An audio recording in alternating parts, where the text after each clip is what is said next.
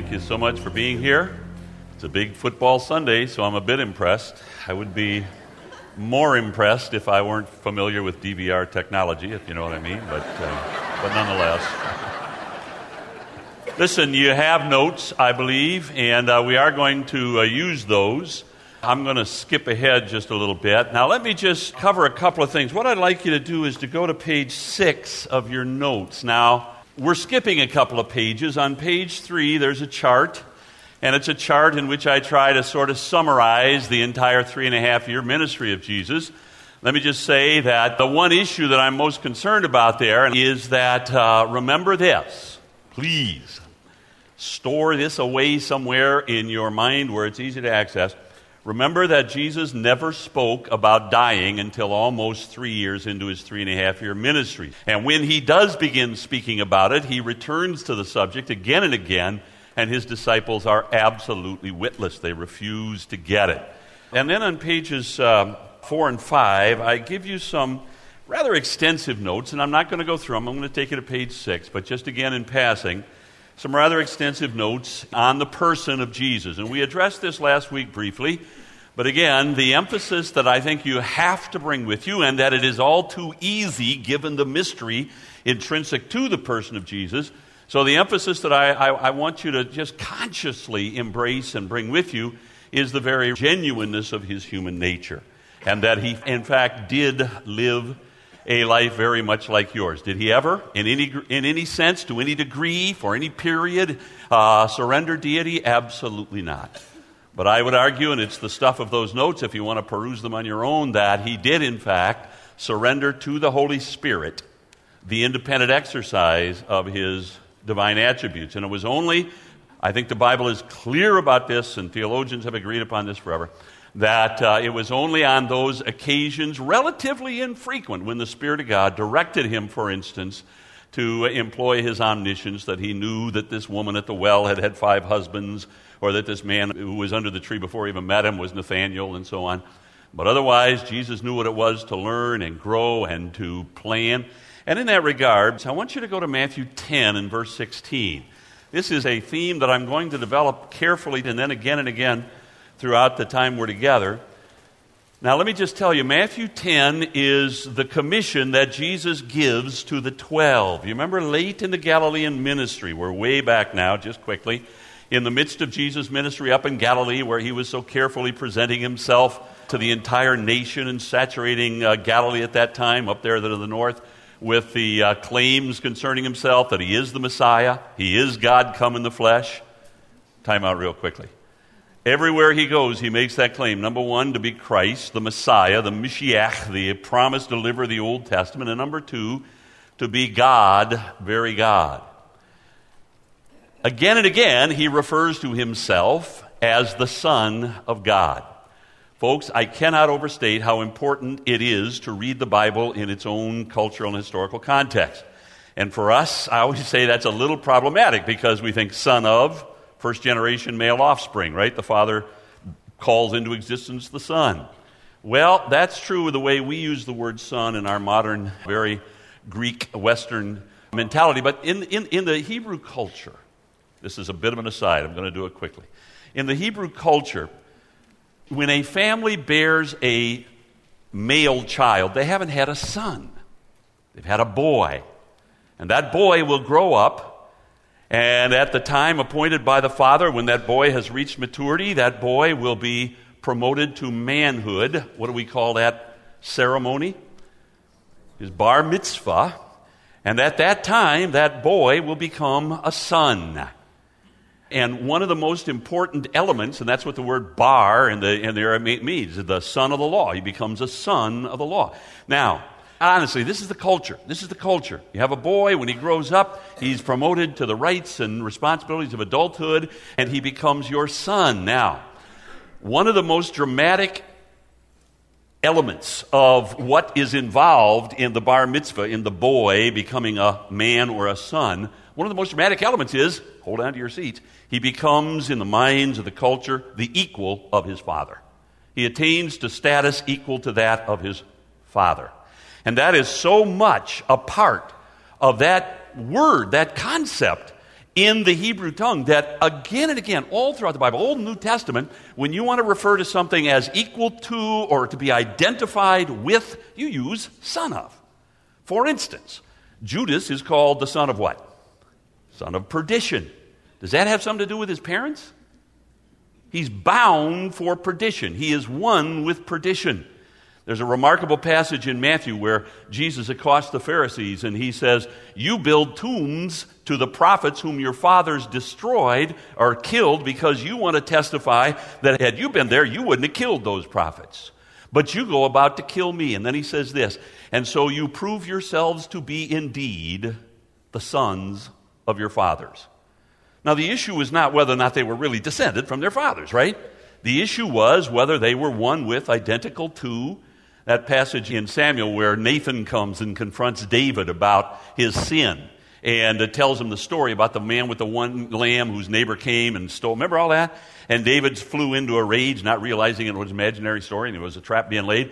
But at any rate, David says, You get that man in here who stole his, his, his neighbor's sheep, because as the Lord lives, this is what the English says, as the Lord lives, he shall surely die. Guess what the Hebrew says? As the Lord lives, he's the son of death. Now, all through the scripture, and there's no confusion about this in the New Testament. When Jesus claims to be the Son of God, they don't say, well, that must mean you think that God called you into existence. Do the Jewish people, are they prone to put people to death for claiming God as their creator? Of course not. They understood that he was claiming to be the Son of God. He was claiming to be God, very God. Does that make sense to you? Write it down, have it in your head, you need to know it. But at any rate, these are his claims. He claims to be the Christ, the Messiah, and he claims to be the Son of the living God. As I have said to you before, these are unspeakably difficult claims, the one more so than the others. But I want to go back to Matthew chapter 10 because the point is Jesus had been for some months engaged in this ministry up in, in, Galilee, going from village to village and synagogue to synagogue and healing all that came in unto him. And everywhere he goes, those are his twofold claims. I am your Messiah, your Christ, that promised deliverer, which promise is, is found first of all in Genesis 3. And then I am God come in the flesh, and doing so many miracles the books of the world couldn't contain the number thereof, to vindicate his claim to be a divine messenger. That's what miracle is all about in the Bible. Miracle is God's way of proving true, vindicating, validating, authenticating a man's claim to be a divine messenger. And Jesus did so many miracles. Some have said to me, well, wait a minute.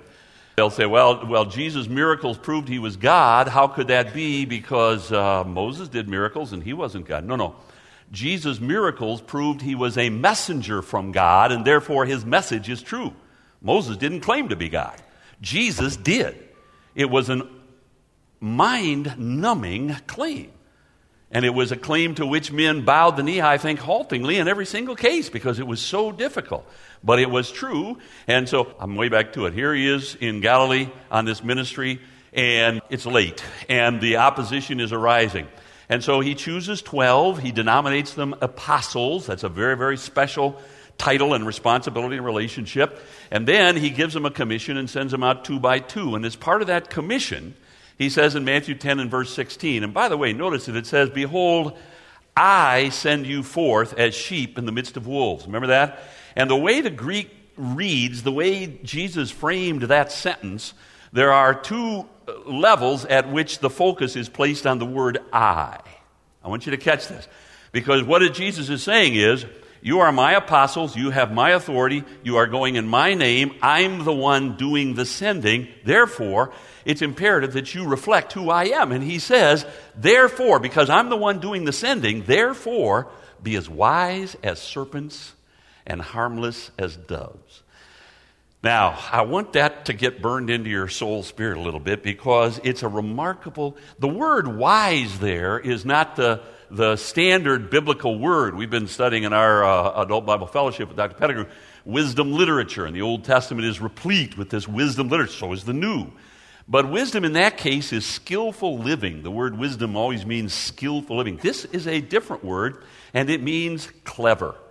It means uh, uh, almost scheming. What it means is that Jesus says to his disciples, and remember, what he is saying is that you are going to represent me. And because I am this perfectly, it is imperative that you be this. That makes sense to you? And he says, Be wise as serpents. And, and the idea there is that as you are given opportunity and resources for ministry, you have no right to be careless about that.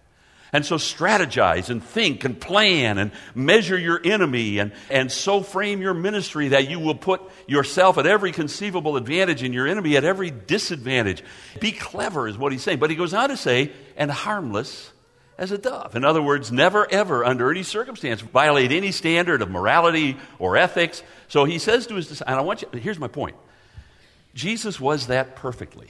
And quite frankly, I'm going to go to meddling just a little bit, but because we sometimes fall into this, I think, unfortunate habit of treating Jesus as sort of just dressed up like man, just pretending to be man, when really he was manipulating everything from behind the scenes and he knew exactly what the other person was going to say before he even said it and so on.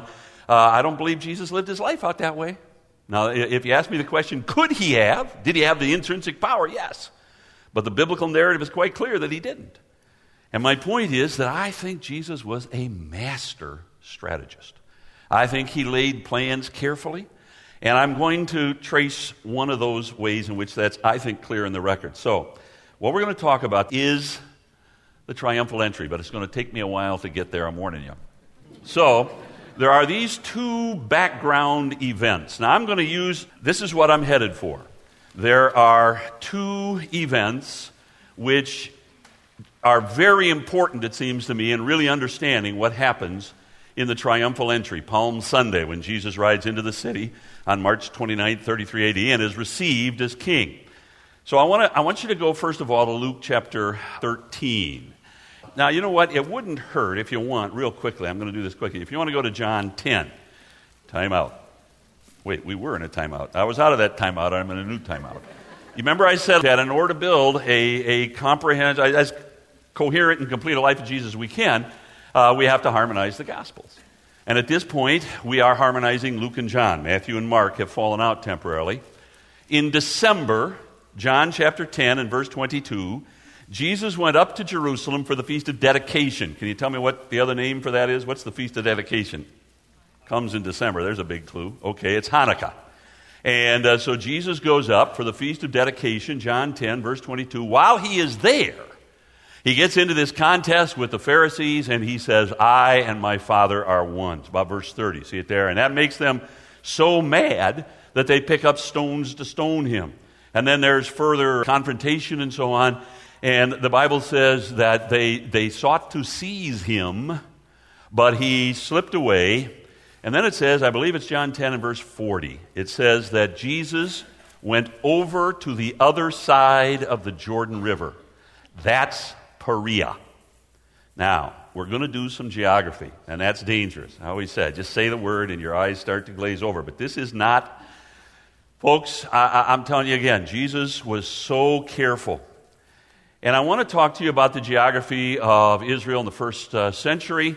And in the first place, I think most of you are familiar with this. I'm going to do it very quickly, but there are these regions you need, to, you need to be familiar with. First of all, to the south is Judea, and to the north of Judea is Samaria. Remember, Samaria is, is where the, the, the Jews who had uh, married into the Gentiles who had been transported into that area when the ten northern tribes were carried off by uh, Assyria. Uh, and so they were much hated. Now, this region right here that I give you on the map, basically, this was the domain of a man named Pontius Pilate from 26 to 36. This is going to be big, what I'm telling you. I give you some data about this area. Don't worry about it too much, but but let me just say this um, Judea, this entire area, this was the region. Look, Herod, all right, I don't want to get too deep, in 63 BC, 63 BC, Rome takes control of this corner of the world. They give it over to a man named Herod, Herod the Great, the butcher. He rules the entire area.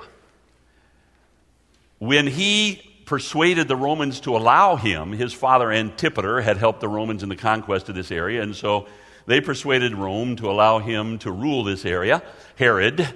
And uh, they, that he insisted that the Jews would not submit to anybody but a king, so they made him a king. It's kind of weird. And as you go through the New Testament, you keep running into these Herodians who are kings. Rome didn't have kings, right? They had procurators and tetrarchs. What in the world? Where are these kings? These are the only kings that show up. Well, They had convinced him, and therefore, when Herod the Great died, just weeks probably after Jesus was born, he left a will. That's what a king does. He can divide up his kingdom.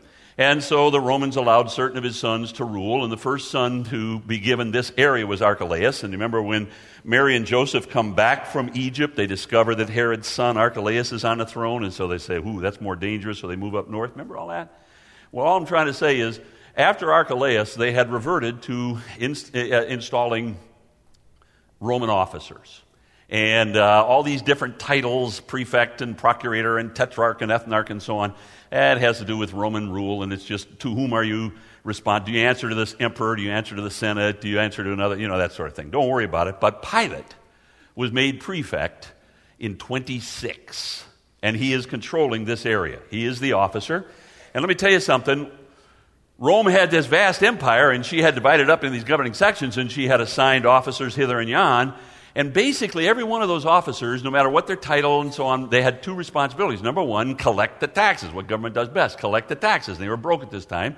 And secondly, keep the peace. And so Pilate is very, very interested in keeping a lid on things. And I'll tell you one other thing. By the time we get to the Passion, Pilate has used up all of his coupons in Rome. Honest to goodness, there's hardly a, you'll forgive me, a cow pie he hadn't stepped in in the whole pasture. And, and he knows this is going to be huge, folks. After every other attempt to get Jesus dead, do you remember what the Jews do in order to get him dead? If you don't kill him, we'll tell Caesar. Now, you got to understand, Pilate knows he is so politically crippled that he can't handle that. That's huge that you understand that. Let me just say this Judea is tough living. It's the hardest part, eh, not the hardest, but it's much more difficult to live in Judea because uh, it's very steep and the water runs off. They get plenty of rain. You know, Jerusalem gets more rainfall annually than London does. I mean, you might not think of that, but they get plenty of rain, but it all comes in buckets and it runs off quickly and so on. And it's hard to travel because the hills are so steep and villages are hard to reach and so on. So Judea is a tough place to live, but uh, the temple's there. So if you really love God, you're going to live down here where the temple is. All right. So that's Judea and Samaria. To the north of Judea and Samaria is Galilee. Now, Galilee is a plateau. It's much more open. There's much more tillable soil. Life is much better. Josephus, the Roman historian, says there were over 200 villages there, of 15,000 or more. It was a densely populated area. Not all Gentiles, but, I'm sorry, not all Jewish people, a lot of Gentiles, but many, many times more Jews living up in Galilee than down in Judea. That's why Jesus spent so much time up there. But at any rate, beyond Galilee, Galilee, by the way, the name means the circle, and so it's kind of a circle, but that area and the area on the other, now this is the one you may not be familiar with, Perea. This area, Perea, is those two areas. By the way, this is desert. Everything over here to the east is no kidding around, you ain't coming across here, desert. This is tough desert, Arabian desert. But there's a little strip of land between the Jordan Rift, remember Sea of Galilee and the Jordan River and the Dead Sea, between the Jordan Rift and the Arabian Desert called Perea. Those two areas, are you with me still? this is heavy duty stuff. Those two areas are ruled by the man by the name of Herod Antipas. Not Herod the Great, this is Herod the Great's son. Herod Antipas is entirely muscled up. He's not beholden to the Jews. He, for one thing, he's a favorite in Rome. He's well ensconced with the Roman authorities. Furthermore, the Jews, uh, even though there are more of them up north, there are many Gentiles, and so their influence is kind of diluted and so on. So, when Jesus is in danger in Judea, why? Think now. At the very beginning of Jesus' ministry, he had cleansed the temple in Jerusalem. When that happened, and it was strategic, it wasn't a moment of pique, it was very, very deliberate. And when Jesus did that, he catapulted himself into notoriety throughout the Jewish world. They hated what went on. We'll talk about it because he's going to do it again on the next morning. And so we'll talk about it on Monday of the Passion Week. But my point is that very early in his ministry, are you with me? Three and a half year ministry, very early, John chapter 2, he cleanses the temple. That quickly, there's nobody in the land more famous and more popular than this Nazarene who actually had the nerve to stand up against the abuses of the temple perpetrated by the Sadducees and the chief priests. And immediately he was popular. What that did was tie the hands of his enemies. Because what are Pilate's twofold responsibility? What is his twofold responsibility? collect the taxes, keep the peace. And he's, Jesus is so immediately popular that if his enemies had just seized him and hauled him off and stoned him like they did to a Stephen, there'd be a riot. Does that make sense to you? And so it was hugely important. So, what his enemies had to do, get this, in order to be rid of him, was get Rome to condemn him. They couldn't just grab him and haul him off. Well, you see, in Judea, the Jewish leadership could get Pilate to dance to whatever tune they piped. That makes sense? And by simply, if you look in John chapter 10 and verse 40, it says he, slit, he, he went down the backside of the Mount of Olives and across the Jordan Rift, and he's in Perea. And there in Perea, he's in the domain of Herod Antipas, and he's, he's insulated from the anger of the Jews. That makes sense to you? It's exactly what's going on. Now, I want to go a step further. If you go to uh, that passage in Luke 13, you'll notice in verse 31, all right, now, I said that it was at the Feast of Dedication, which is late in December, that Jesus had angered the Jewish leadership by, by insisting he and the Father are one and so on. So now he has made his way over to Perea, and he's going to be here for some weeks.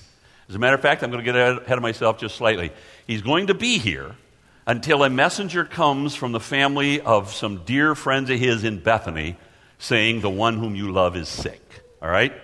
So he's going to be in Perea till he goes over to raise Lazarus from the dead, which is just a short, short while, two or three weeks before the Passion. All right.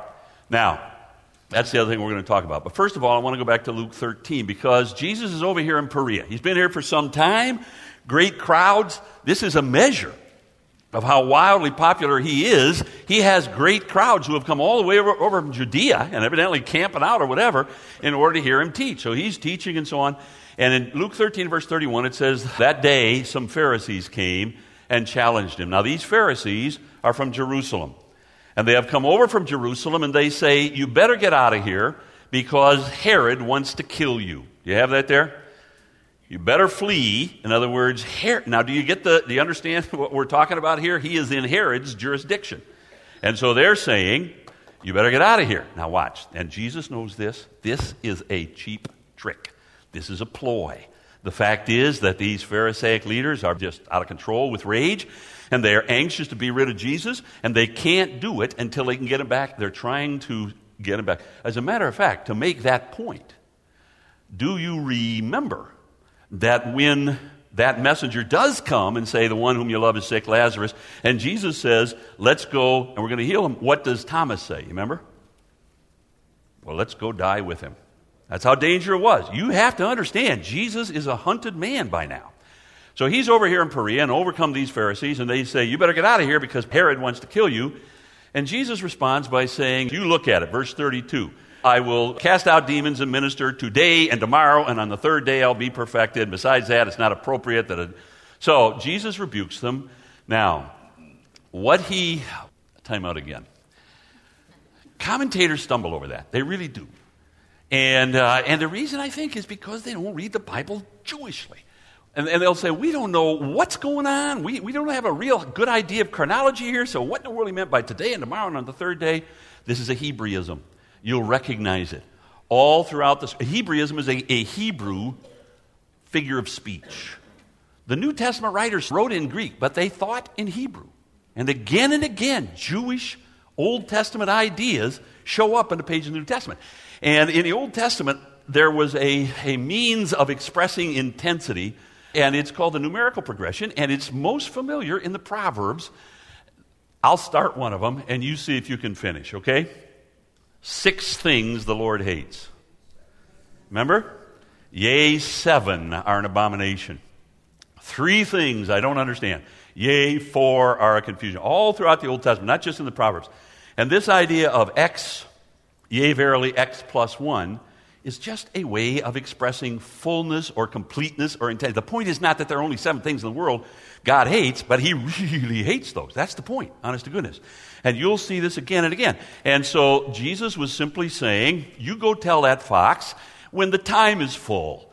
In the time of God's fullness, that's when I'll be perfected. I'm not going to worry about him. And he's saying to the Pharisees, I'm not going to, I'm not going to get trapped by your silly little warning and so on. Does that make sense to you?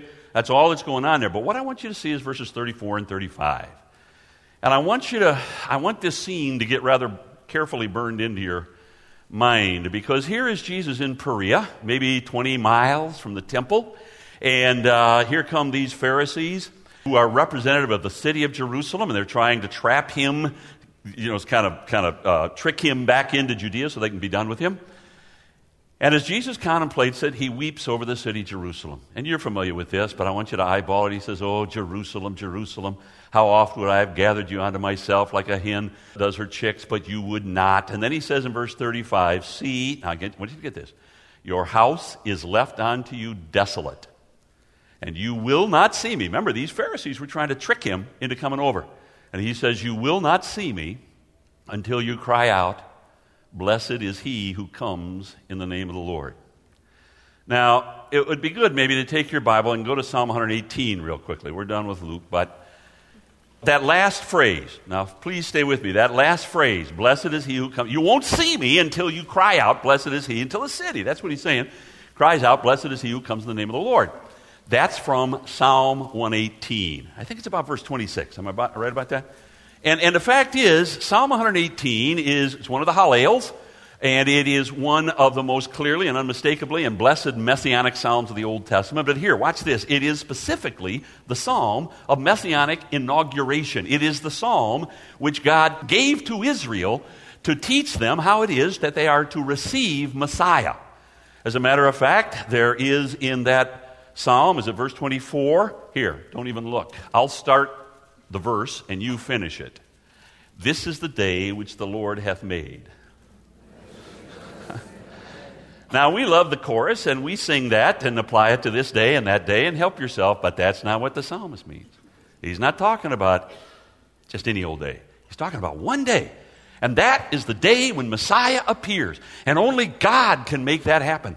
And when that happens, we are taught this is the day, the day of Messiah's final appearance after all of those centuries and millennia of hungering and waiting. This is the day which the Lord has made. Let us rejoice and be glad in it. That's the day of the triumphal entry. Remember when he entered the city and his enemies tried to get his disciples to quit singing the praises? And what did Jesus say?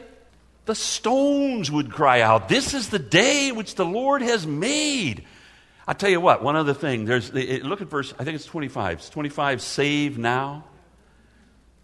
That's another part of the hymn, if you don't mind, that, that God taught them to pray when, when Messiah appeared. Save now. Now, can you say that in Hebrew? You can, whether you know or not. Hoshana. Now, we have taken Hosanna and just made it into a praise word, but it means something. And what it means is save now. This one who will come as your Messiah, you are taught to welcome him as your Savior. That makes sense to you? So, let's go back. I got to hurry. Luke 13, just weeks before the Passover, maybe just short time before the Lazarus experience. We're going to come to that next. These Pharisees come over to Perea, where Jesus has, has, if you don't mind, fled for safety. And they try and trick him back, and he's so moved that he weeps over the city. And he says, Oh, Jerusalem, how oft I would have gathered you to myself. You wouldn't know this. You are not going to see me until you cry out, Blessed is he who comes in the name of the Lord. Or, let's put it, the point is, you're not going to see me till you welcome me as Messiah. Now, had you been in the crowd that day, those massive crowds who were there to hear Jesus teaching, you know, you'd have said to yourself, That's not going to happen. These Pharisees are the most powerful men in the entire land. The, the, the, the, the, the Jewish nation has pretty much uh, deposited their minds with them. They're not going to let, let that happen. Here's the thing you and I know that it did happen. We've got the story. The question before the house for the next 20 minutes is how did it happen? And I think we can trace it in the scriptures. How was it that that remarkable prediction, short term prediction that Jesus made in Luke 13, 34, and 35, when he said, You're not going to see me, I'm never going to enter that city again until you welcome me as king, how did it happen? Does that make sense to you? To start, you have to go to John 11. John 11 is the story of the raising of Lazarus. And so I wish we had more time, but Suffice it to say, let me tell you again that this happens just weeks before. We, it's, it's, look, John 11 comes between John 10 and John 12. Now, write that down somewhere. Because in John 10 22, you've got the Feast of Dedication. In John 12 1, you've got the Passover. So, somewhere between December and March 29th, that's the day of the triumphal entry, is when this occurs. So, I would say, and I think probably rather close, it's after the Perea experience that we just talked about. All right, let's talk about this. I would suggest this is the only miracle recorded in the Gospels where we can see that Jesus deliberately contrived to make it more spectacular than it might have been. Because the Bible is explicit that when he arrived, Lazarus had been in the tomb for four days. Remember that?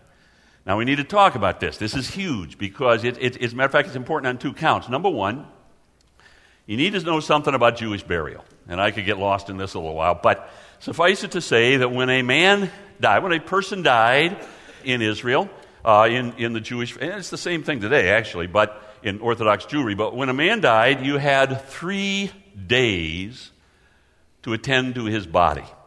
And the way that went, now, if it was a wealthy family, and this was, less, less moneyed families, they buried in shallow graves. But if you had some property, you would almost certainly have somewhere on that property a family tomb. Those tombs would be used generation after generation, one after the other, because when a man died, his body would be washed and his eyes would be closed. And if the family was wealthy, there'd be a, linen shroud. But then you would lay him on a shelf. Uh, when, look, everything in Israel is built of stone, and it's mostly limestone in Judea. So if you're going to have a building and so on, you got to, and, and field stone doesn't work well. It, it, weathers poorly and so on. So you're almost certainly going to quarry it. And as you quarry, just somewhere in the backside of the, you know, somewhere in your property, you start to dig a quarry. And as you quarry that rock, you're very careful to leave behind a usable space. And that might very well be a tomb. And so you leave behind shelves. And what happens is, and there will be many times uh, six or eight shelves in a single tomb, because there may be several people occupying the tomb in a certain, uh, you know, uh, because the body is laid there, and then for three days you can attend to it. And there's, there's hardly anything more obligatory in that culture that, that you attend to the, to the, to the body of someone who has died, if it's a, it's a loved one or a friend. And so people will come. That's why the three days. You might have to hurry. And uh, they would come, and they would what you would do is you would take cloth, and usually what the man was, or the person was wearing, you'd rip it into long strips, and then you'd kind of soak it in a paste that was very deliberately treated with incense and so on, and you would wrap his body. And there was no attempt whatever to retard decay. There was no embalming, there were no fluid injected. You just wrapped the body. And to be honest with you, because by the second day it was going to start to get a little bit rancid, uh, that's why the perfume. Does that make sense to you? You would try and just, but by the third day, the tomb had to be closed and sealed.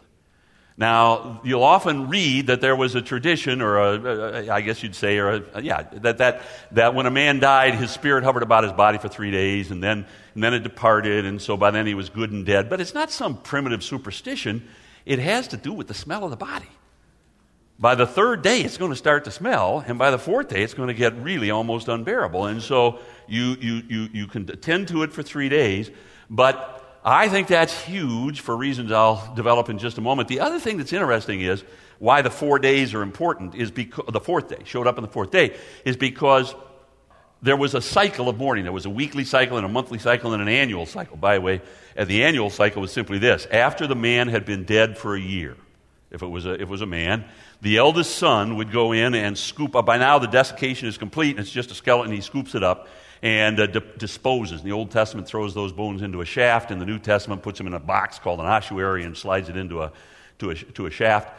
But, and that's what's called secondary burial. That's almost certainly what, what the man was planning to do when he said, I want to follow you, Jesus, but I need to go home and bury my father. His father was long since dead but he wanted to go home and complete that because it's at that point that the son comes into his inheritance. That makes sense to you? All that aside, the point is that you had this cycle of mourning, and there was a week where it was pretty much you were attendant as you possibly could be, and you came to be with the family whenever you could. But if you'd only get there one day, it would be the fourth day, for reasons I just talked about. So the most important day of mourning would be the fourth day, and that's when the crowds would be the largest. Lazarus was a wealthy man. He lived right outside of Jerusalem. And uh, many people would have come out and, and, and commiserated with the family and so on. But this is what I want you to catch. Jesus comes, and the Bible is explicit, it was the fourth day. And you remember Martha comes out and remonstrates him. If you'd have been here, my brother wouldn't have died. He's going to live again. Oh, sure, he's going to live again the resurrection. I want him now. I am the resurrection and the life. Do you believe this? And then Mary hears that he is there, and so she gets up. She's in the house with a lot of people, and they all think, oh, she must be going out to the grave. So she comes out, and Jesus says, Where have they laid him? And so he goes out to the grave. Now, let's think about this scene. As I say, I, I think we tend to treat these stories as less than entirely real. Imagine Jesus stands there, and number one, he says, Roll back the tomb. Now, Martha's horrified. I like to say she was kind of the Martha Stewart of her own day, if you know what I mean. Uh, I don't know much about Martha Stewart, but you know, she was, she was very much the homemaker. She was very into that. And, and this would be an awful offense. Just a folk, oh, here all your guests have come and they've gathered around you. Now that stench is going to roll out of there. And Jesus insisted. Remember, she said, No, no, Lord, he stinks. Well, Jesus said, No, roll it back. And I imagine people were kind of backing away, you know, and taking their robes and holding over their nose, you know, and and uh, I'm convinced, I think this is very much a part of the story. That as those workmen plugging their nose roll that stone away, indeed, that's a very tight space, and that stench had been, had been building up in there, and that would just roll out of there, and people would wipe their eyes a little bit, you know. Oh, my goodness. So the air clears, and then Jesus stands there and he says, Lazarus, come out of there. Now, I don't want to excite unhappy memories. But imagine you're at a funeral here we are at a funeral, and there's a body laid out here, and there's a mourning and a family and so on. And all of a sudden, in the midst, somebody walks up, you know, and raps on the coffin and says, George, get up, we're going to go home. you know, he lost it, you know. exactly what happened. Lazarus, come out of there. The Bible says he was wrapped hand and foot. I don't know if I can do it very well, but you picture him kind of, you know, here he goes, hopping out. Matter of fact, you remember that Jesus said, cut him loose and let him go. There's a lot of discussion as to whether or not when they wrap the body, they wrap the head. But a lot of people think that the point is, you better cut him loose or he'll suffocate. and We'll have to do this whole thing over again. Who knows for sure? But, uh, but uh, and I don't know what went on inside the tomb with this straight leg. It's hard for me to get up and down, so I can imagine a little better. But, but somehow Lazarus comes staggering out.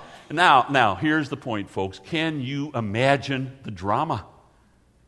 You just can't overstate it. You go to a funeral, and that afternoon when you leave, the guest of honors at the garden gate, you know, saying, Thanks for being here. You know, it's good having you. You know, you're going to go home talking about that. Does that make sense to you? Now, honest to goodness, this is about all I'm going to get done. I'm not going to get as far as I hope, but we'll pick it up here next week. But let me just say this to you.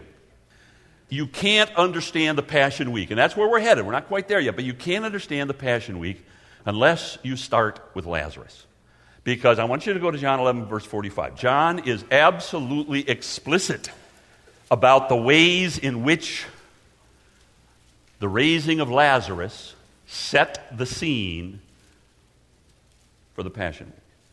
Now, in the first place, notice in verse 45, John says some of the Jews who had come that day when they saw Lazarus believed. Now, here's a little hint not always, but in almost every case, when John, the apostle, in his gospel, uses the word Jews, he means the leadership. And I think that's what he means here. And some of the unbelieving leadership, when they came out and saw this happen, they, they, they, they cashed it in. They, they said, I'm not, I'm not running anymore. This man is what he claims to be. But the next verse says that others went to the chief priests and the scribes. That's the Sanhedrin. That's the official body of self rule that the Romans allowed to administer things Jewish in the land. Every little village had a Sanhedrin, but there was one Sanhedrin, the great Sanhedrin, the council there in Jerusalem, 70 men ruled over by the high priest. And so they convened the Sanhedrin, and uh, the ruler at this time, that is the high priest at this time, who sits by law over the high priest, is a man named Caiaphas, one of the greatest criminals of the Bible. And uh, he says, uh, What shall we do? For this man does many signs. Now, let me just tell you something. That's not a difficult question to answer biblically.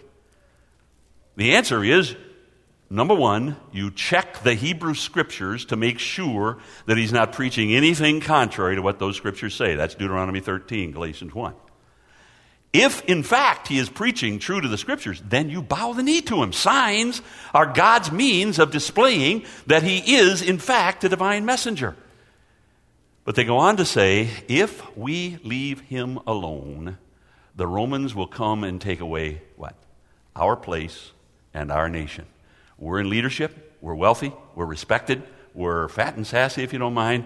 He's offering us the kingdom promised to in the Old Testament. We like our kingdom better than his. Later on, Jesus is going to tell a parable in Matthew chapter 21 about a man who had a vineyard. And he sent, at the appropriate time, he, he, he, he let it out to husbandmen. And when the time came for the fruit, he sent messengers to collect his share.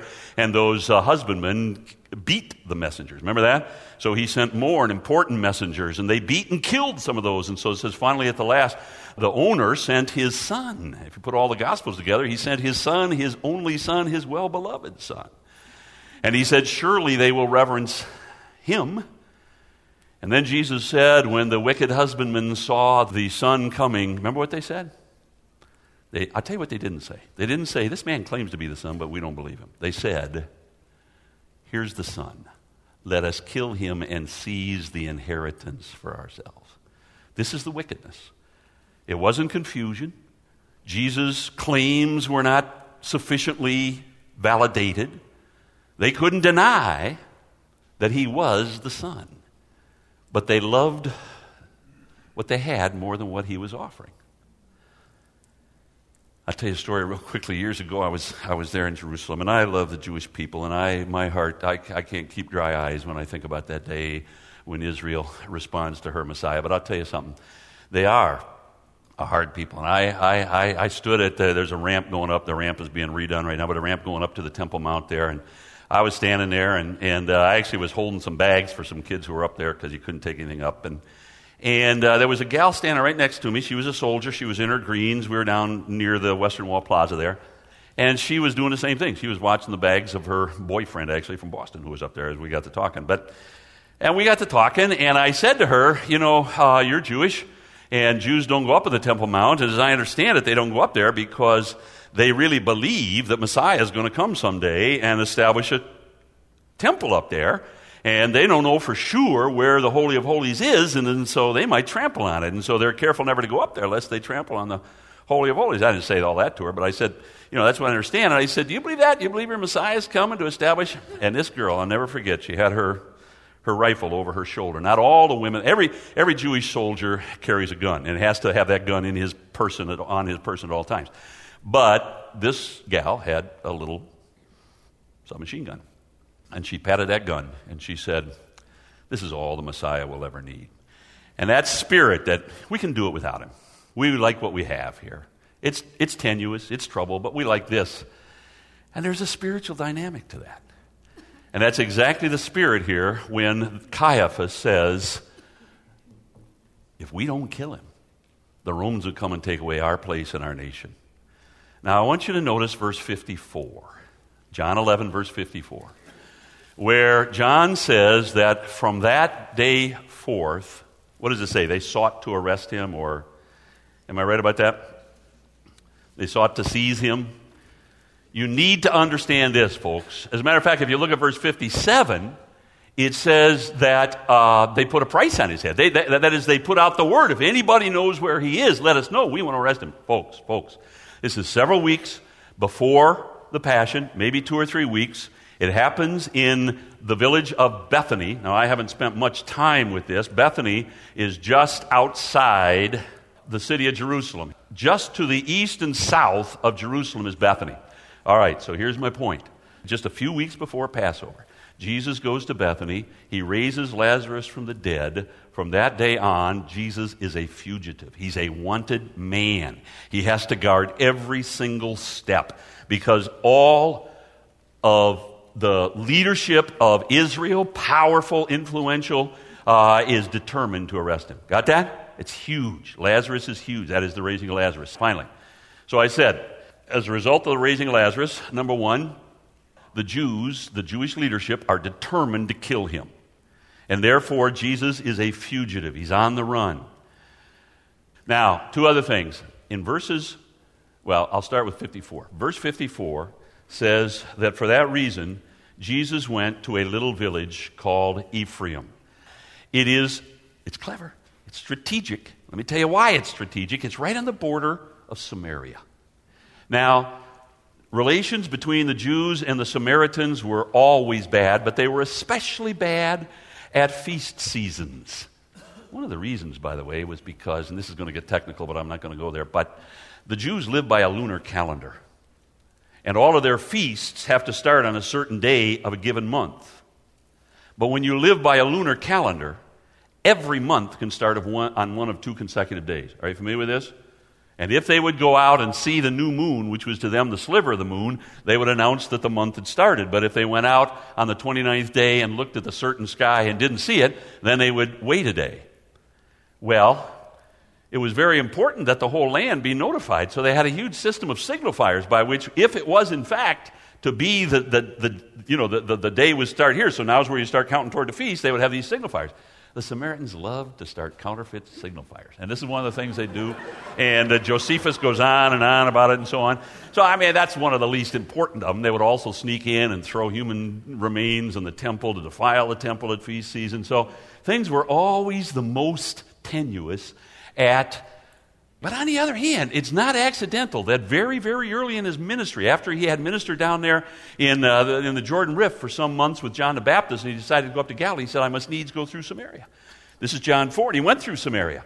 And you remember, he met that woman and had that impact on that village, and many people got saved. And then the Bible says this He tarried for two days, and they begged him to stay, but he had to go. Jesus had standing in Samaria.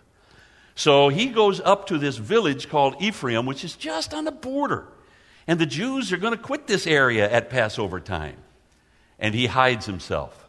So, after the raising of Lazarus, Jesus, a wanted man, has gone to a little village called Ephraim. He's going to hide there. I say hide. He's just there because nobody knows where he is, and he's sort of secreting himself. And he is waiting for the time to head for Jerusalem for the Passover. Now, one other thing with this we're done, and that is verses 55 and 56. This is so important. Because, remember, remember, folks, we're headed for the triumphal entry. And the question before the house is how is Jesus going to fulfill that prediction he made back there in, in Perea not too many weeks ago that the city's going to welcome him as king? And it's unthinkable. Well, very, very important is, is John 11, 55 and 56, because it says that the Passover was nigh, and many people went up to Jerusalem beforehand to, purify, to attend a purification. Look, you know this, but there were many things under the law, many ways by which you could be rendered ceremonially impure if you had an open sore or a, or a, contagious disease or a woman that had a baby or, or whatever. There were just any, or you touched a human dead body and you had to wait a season and then you had to go and you had to present yourself to the priest and there were various things you had to do in order to restore yourself to purity. Well, you want to go to Passover and so several weeks before the, the actual Passover, the city would begin to swell in size as these pilgrims made their way up early to attend to these rites of purification. That makes sense to you? That's what he's telling you in verse 55. But he gives you this remarkable insight in verse 56 where he says, As they stood around in the temple, they spoke to one another. Now, the point is, they whispered because they knew that the leadership was anxious to arrest Jesus. But they're fascinated with him. And so, what are they asking one another? Do you think he'll even come to the feast? All right. John 11, Lazarus. Back up. Luke 13, Perea. Jesus makes a prediction. You're not going to see me until you welcome me as king. Now he goes up and raises Lazarus from the dead. As a result of that, he angers the Sanhedrin so, especially the Pharisees. They're anxious to see him dead. They put an all points bulletin out for him. He takes himself to a little village called Ephraim and tarries there for some time. And then the Bible tells us that the city of Jerusalem is fairly a twitter with the question Do you think he'll even come? Can you bring that back with you next week? All right, we're telling a story here in chapters. Let's have a word of prayer. Father, I thank you again for the gift of your Son. I thank you, Father, that he came and was not only willing but anxious to give himself on our behalf, and he played out this drama so remarkably, so carefully, so selflessly, and so dependently. And as we trace it and try and understand as much as we can from your word of this remarkable drama, Father, just uh, excite us and uh, help us to be the more gripped with, with an understanding of the love that you have for us. And help us to love your Son and, and you, Father, as the giver of your Son, even more carefully because of what we learned. Thank you in Christ's name. Amen.